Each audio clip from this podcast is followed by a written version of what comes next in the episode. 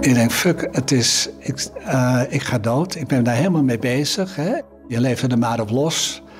Um, en opeens moet je aan een toekomst gaan denken, wat je nooit, nooit hoefde. Dit is Uitgedokterd HIV. De hemel kan wachten. De podcast over 40 jaar HIV in Nederland. Mijn naam is Angela Groothuizen. En ik ben Loisa Lamers. Sinds het begin van de AIDS-epidemie zijn er wereldwijd 40,1 miljoen mensen overleden aan de gevolgen van AIDS. Na de ontdekking van het virus en de eerste AIDS-doden in 1982 wordt er door de medische wetenschap keihard gewerkt aan een medicijn. Het duurt nog 12 jaar voordat een echt goed werkend medicijn is ontwikkeld. 12 jaar waarin mensen doodgaan. En mensen die hun HIV-diagnose kennen zich voorbereiden op de dood. Als ze dan ineens toch kunnen doorleven, is dat een enorme overgang. En nog eens tien jaar later komt er nog meer goed nieuws over de HIV-behandeling. Dit is aflevering 4, het Zwitserse standpunt.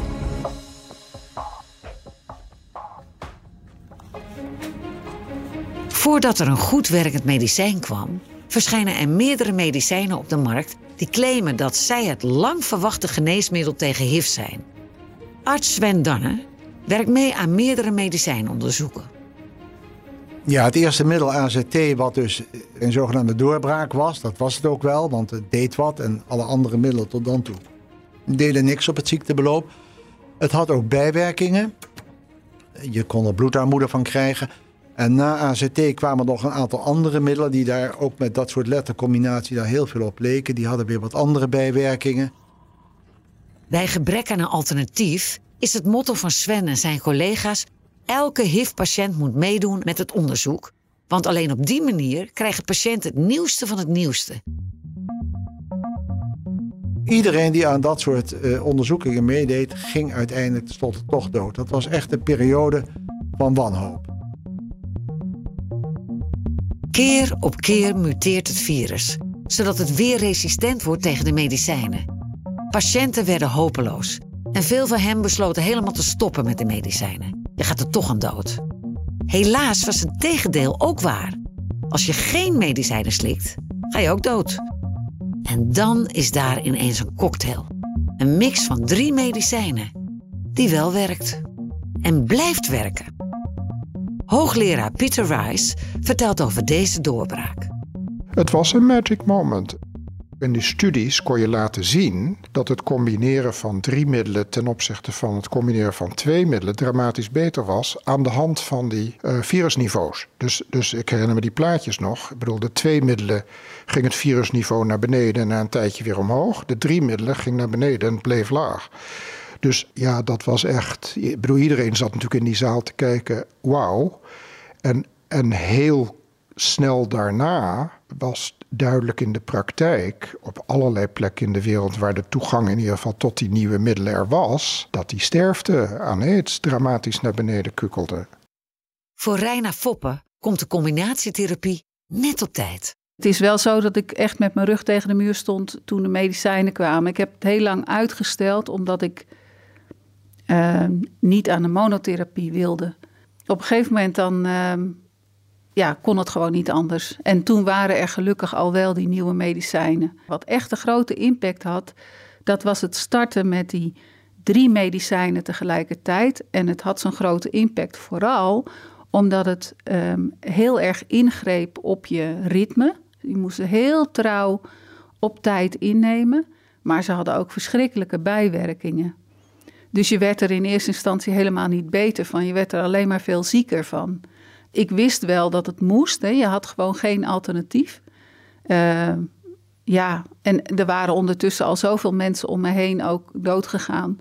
Dat ik wist echt wel dat ik, uh, dat ik dit gewoon moest gaan doen. Maar ja, ik, eh, je kreeg, ik kreeg heel erg diarree. Dus ik viel heel veel af. Ik moest echt uh, negen keer per dag of zo rennen naar de wc. En ja, ontzettend misselijk. Je wordt natuurlijk ook gewoon echt beroerd van.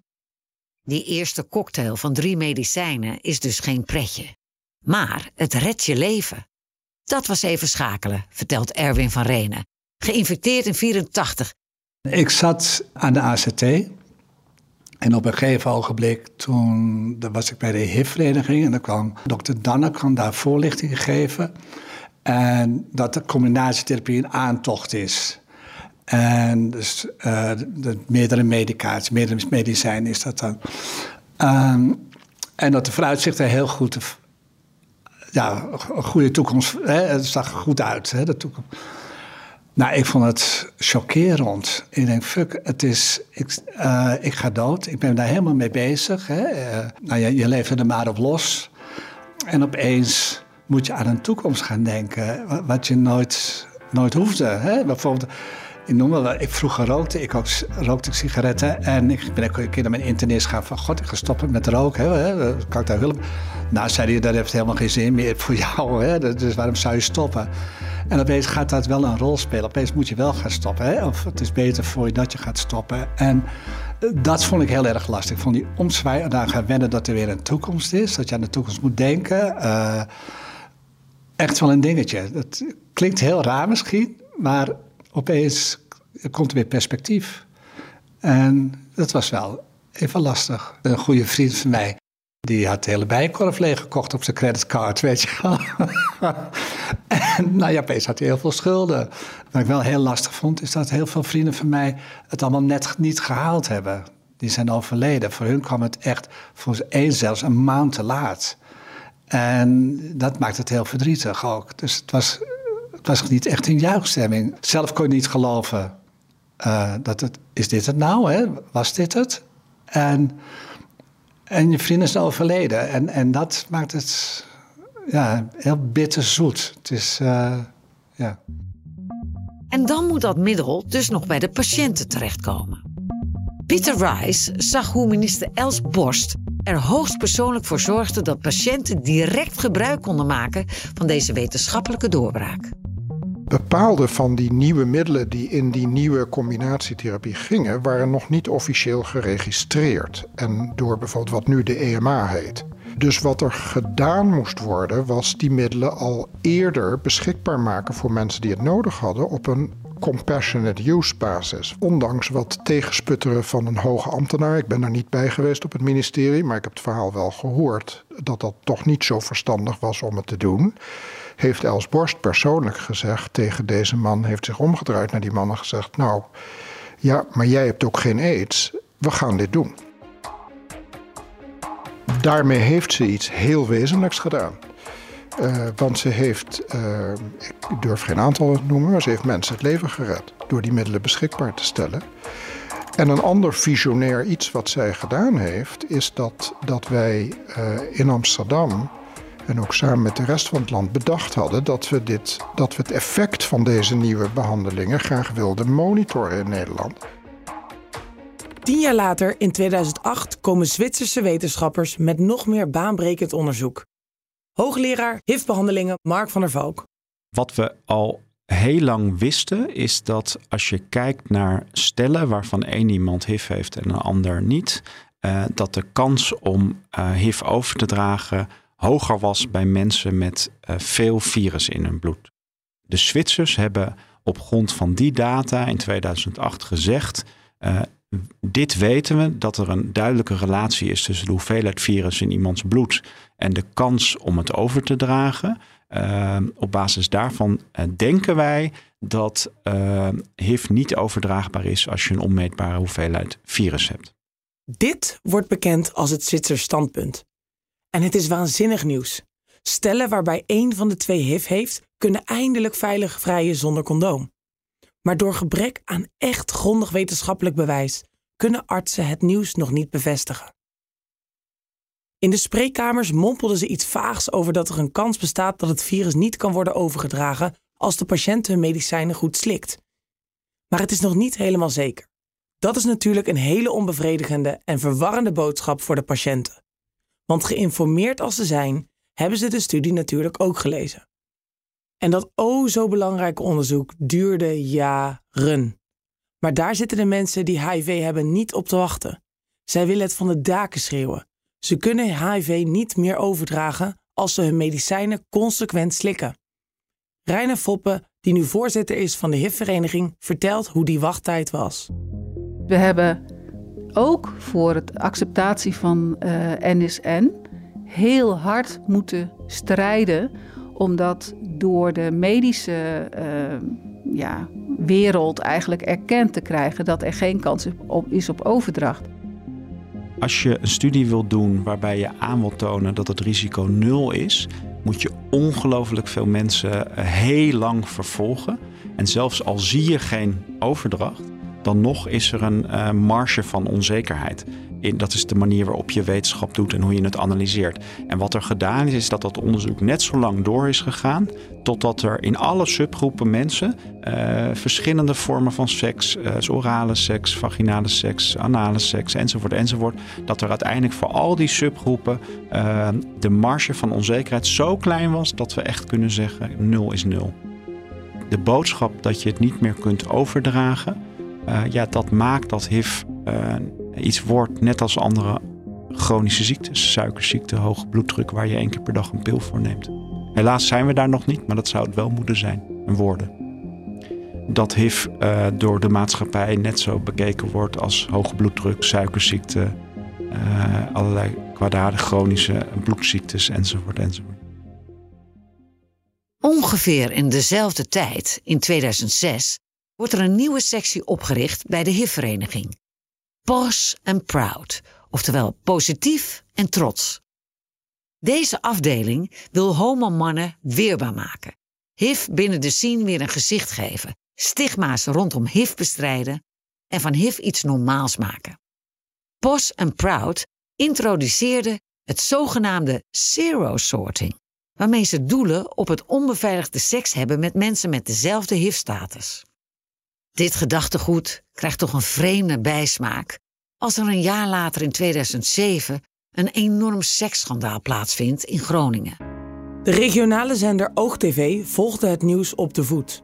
De regiopolitie Groningen heeft drie mannen aangehouden die op seksparties homoseksuele mannen moedwillig hebben besmet met het HIV-virus. Op zo'n party die bij een van de verdachten of slachtoffers plaatsvond, werden de mannen gedrogeerd met de zogeheten rape drug GHB en vervolgens verkracht. Ook hebben ze mannen met hun eigen besmette bloed via injectienaalden geïnfecteerd. De GGD Groningen krijgt wel 30 telefoontjes van mensen die denken dat ze slachtoffers zijn van dit seksschandaal. En er worden aangiftes gedaan. De minister van Volksgezondheid, Ab Klink, kan het hier niet bij laten en overweegt zelfs om alle subsidie voor de hele HIV-vereniging op te schorten. Ondertussen is de HIV-vereniging rep en roer. Meerdere regionale afdelingen eisen de opheffing van Pos en Proud. De voorzitter is vlak voor het schandalen opgestapt en de website gaat een paar dagen op zwart. Drie mannen worden veroordeeld voor het opzettelijk injecteren van mensen met het HIV-virus. Ze moeten een celstraf uitzitten variërend van acht maanden tot acht jaar. Voor de HIV-vereniging loopt het uiteindelijk met een sisser af. Klink trekt de subsidie niet in, maar zegt de vereniging wel scherp in de gaten te houden. Pos and Proud bestaat nog steeds als subsectie van de HIV-vereniging. Sarah Sorting is niet meer aan de orde nu het Zwitserse standpunt overduidelijk is. Pos and Proud is nog steeds een heel belangrijk onderdeel van de HIV-vereniging. Zij lopen echt eh, op de troepen vooruit. Er is een uh, boot tijdens de Canal Parade. En zij zijn degene geweest die ook andere groepen daarop uitnodigden. Dus het is geen homoboot. Het is een boot waar je trots bent dat je HIV hebt. Er staan hetero's op, migranten, vrouwen en homo's van Pos and Proud. De stigma's die deze sectie wil aankaarten spelen voor meer dan alleen homomannen. Hoewel het inmiddels bijna 15 jaar bewezen is dat een goed onderdrukt virus niet meer overgedragen kan worden, is het nog niet overal bekend. Zelfs niet bij zorgverleners. Reina Foppen. Waar mensen met HIV tegenaan lopen, is vaak uh, dat ze als ze zorg nodig hebben, bijvoorbeeld, en zich al behoorlijk kwetsbaar voelen, dat ze dan anders behandeld worden dan nodig is, medisch gezien. Dus voor de zekerheid Doet iemand dan handschoenen aan met bloedprikken? Of voor de zekerheid wordt iemand aan het eind van de dag gepland bij de tandarts? Maar het biedt geen enkele zekerheid. Het is niet nodig en het laat mensen zich heel erg akelig en ja, raar voelen. Want waarom zou jij met HIV als laatste in de tandartsstoel moeten? Betekent dat dan dat de hele dag de instrumenten niet schoongemaakt zijn en dat jij allerlei andere bacteriën in je mond krijgt van andere mensen? Nee, dat is niet zo. Er is een hygiëneprotocol wat tandartsen al jaren volgen en waar mensen die uh, allerlei aandoeningen of infecties of bacteriën hebben, gewoon in die stoel kunnen plaatsnemen, omdat er hygiënische maatregelen worden toegepast. Je ziet vrouwen, uh, hoor je verhalen van als vrouwen naar een gynaecoloog gaan, dat er opeens uh, spatschermen op moeten voor het maken van een uitstrijkje. We leven in 2022, niet in 1982. In 40 jaar is er heel erg veel ontwikkeling geweest op medisch gebied. Mensen gedragen zich soms nog tegenover mensen met HIV alsof we nog in de jaren 80 zitten. Er zijn medicijnen. Bijna iedereen slikt medicijnen en heeft een succesvolle behandeling waardoor HIV niet over te dragen is. Je hoeft niet voorzichtig te zijn. dat hoeft niet. Zeker niet met mensen die weten dat ze HIV hebben. Inmiddels is er nog zoveel meer bekend. Bijvoorbeeld dat vrouwen die HIV hebben een gezond kind kunnen krijgen. Alle zwangeren worden in Nederland op HIV getest. Per jaar zijn er ongeveer 90 tot 100 zwangeren die HIV-positief zijn uh, in Nederland. Maar maar 15% daarvan is nieuw, zeg maar. De 85%, de andere 85% die weet al dat ze HIV-positief is ten tijde van het zwanger worden. Maar als je als, ja, als je nieuw die diagnose krijgt terwijl je net zwanger bent, is dat natuurlijk een hele moeilijke boodschap. Sowieso zit je lijf vol hormonen, reageer je misschien al anders op dingen dan dat je anders gewend was. Dus mij is er, zeker als ik dan uh, zo'n eerste bezoek heb van een zwangere, is mij er alles aan gelegen ja, om die zwangere uh, vertrouwen te geven dat als zij gewoon pillen slikt, dat zij niet doodgaat en dat haar kind geen HIV-infectie krijgt. Vrouwen hebben soms ook de neiging om te zeggen: ik, ik wil de zwangerschap dan afbreken. Dan lijkt het gewoon even te veel. Dus ik zeg ook actief: van joh, misschien denk je nu: oh, ik kan maar beter de zwangerschap afbreken. Het is te veel, maar doe dat niet, want daar krijg je spijt van. Laten we er gewoon even rustig over praten. Daarnaast zijn er ook mensen die weten dat ze met HIV leven en die graag een kindje willen. Ook die kunnen gewoon veilig zwanger raken, vertelt Lisbeth als de HIV goed behandeld is, ja, dan, kan, dan kan, mogen ze gewoon vrij om kinderen te krijgen, net als ieder ander. Dus je verwacht ook niet dat HIV per se de vruchtbaarheid of zo aantast. Het wordt alleen het geval waarin de man het wel heeft en de vrouw niet. Ja, dan dan kan je bijvoorbeeld normaal gesproken met condooms vrijen om ervoor te zorgen dat zij geen HIV krijgt. Maar ja, wil je zwanger worden, dan moet je jezelf altijd bloot, dan moet je altijd blootstellen aan dat sperma. Dus ja, dan wordt het soms ingewikkelder. Is het virus dan goed onderdrukt bij die man. Dus heeft hij gebruikt die pillen die gewoon goed werken. En dat kan je meten in het bloed van die man. Dat dat gewoon dat dat virus goed onderdrukt is. Ja, dan zeggen we dat ze gewoon mogen vrijen om uh, zwanger te worden.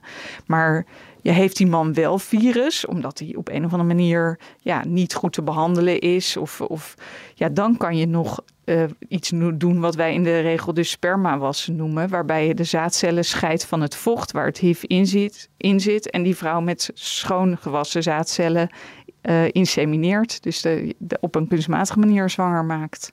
Is de man positief en de vrouw niet? Dus dat is eigenlijk de laatste situatie ja, dan mag die vrouw, als ze dat durft, mag ook gewoon zwanger worden.